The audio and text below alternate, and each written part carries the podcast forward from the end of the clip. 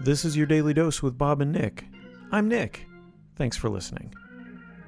Public speaking has changed a lot in the last year. We've traded out crowds and podiums and remembering to bring the right cord for talking to screens and crappy headphones and pajama pants. Some things, like the pajama pants, are an improvement for sure. And sometimes Bob and I have to remind ourselves of the other positives when we're talking not in front of a crowd. Zoom backgrounds have almost become a little bit like Instagram, right? Like you're living your best life in your Zoom background. Yeah, yeah.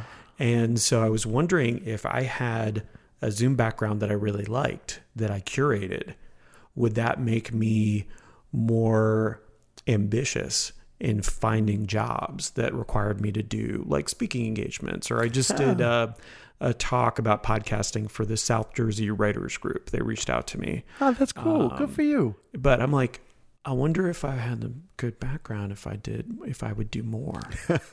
like maybe in a haircut, but also a good background. I do think when you wrap yourself in a certain environment, it does bring a certain level of confidence. And we did uh, a gig for a group uh, in North Carolina, High Point, North Carolina. And the folks at Think Creative created these really cool, colorful backgrounds that, for the first time in a Zoom environment, I'm like, I feel like I look cool against this. I actually got a green screen to be able to make it look even cooler. Oh, yeah. Uh, and it worked really well. And so I do think there's something to it. There's something to just basically spiffing yourself up a little bit that gives you the confidence to go out there and do some different stuff. Uh, and uh, we'll see. We'll see how that goes. I have a keynote coming up pretty soon uh, uh, in March. I'm actually following following my son as a keynote speaker at this school. My son graduated from Crooms Academy oh, it's like maybe 10 years ago now, hmm, 10 years ago. Uh, and he was the valedictorian of the school. Nice. And we were nervous just because Sam wasn't extraordinarily um, public. You know, he wasn't to, so for him to give a very public speech in front of all of his peers. Ten years ago. Yeah, it yeah. was it was a little nerve wracking, and the school required him to uh, submit his speech for them in advance, which enraged me. I was just like, Are you kidding me?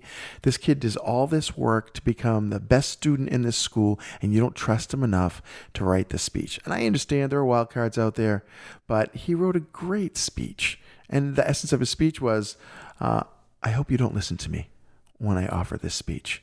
I hope you choose your own path.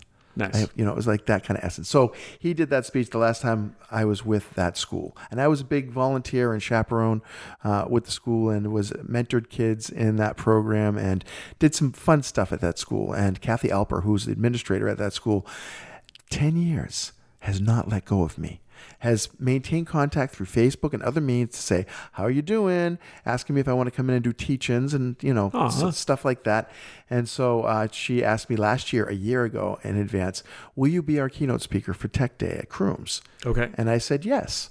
So uh, later on today, I'm going to do a tech check with the good folks at Crooms Academy in Sanford. And uh, in a couple weeks, I'm going to rock the socks off of a few hundred uh, Crooms high schoolers and uh, and show them how to do the impossible. But right after your son speaks. Well, no, this is 10 years after my son spoke there. oh, oh. For some reason, I thought you were both doing talks I wanted that. I wanted him to come be a part of my yeah. talk because my son is a software engineer for yeah. Blizzard right yeah. now. And by the way, it used to be with Vicarious Visions, but they've had a reorganization and their mother company, Blizzard, has now taken over. So that's who's who owns uh, what Sam is doing, and he's getting to work on Guitar Hero, the Tony Hawk series, yeah. Ratchet and Clank, uh, and and now he's um, he's got a lot of experience in this stuff, and this is something I believe that these young people would really love to do.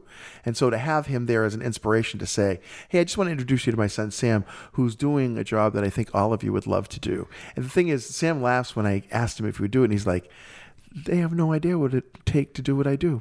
He goes, "That's the."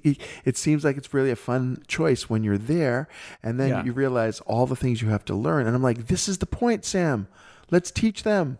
Let's Tell show them, that, them yeah. that, that this is what it's going to take, and give them a little, you know, knock on the shoulder to say, "Yeah, let's you can do this." So, anyways, I won't be talking about Sam at all because he won't participate. So, actually, I will.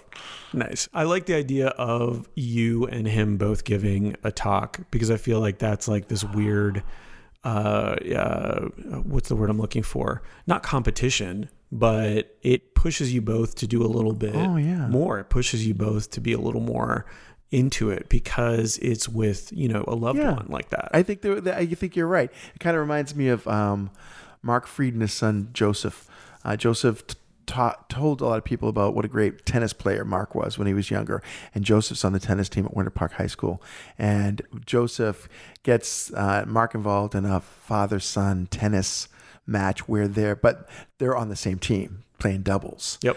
But it had to be that same feeling of both of them wanted to up their game, right? To be able to look good in the presence of the other, or and to help the other one to look good. Uh, but yeah, it's an interesting challenge. I think that would be really cool, actually. Interesting epilogue to my speaking engagement at Crooms Academy. It turned out to be an oddly uncomfortable experience for me because it was delivered in a webinar format that didn't allow me to see my audience or even myself. So I was talking to my computer and seeing only my slides. More than 400 students tuned into two presentations, and I had no clue if any of them were picking up what I was laying down. I soldiered through the experience, but it reminded me how much I love and value feedback from my audiences. Which brings me to you, dear listeners. Nick and I would love to know what you think of this podcast and what ideas you have for its future. Send us a note, drop us a line, let us know how we're doing and how you are. Thanks for listening.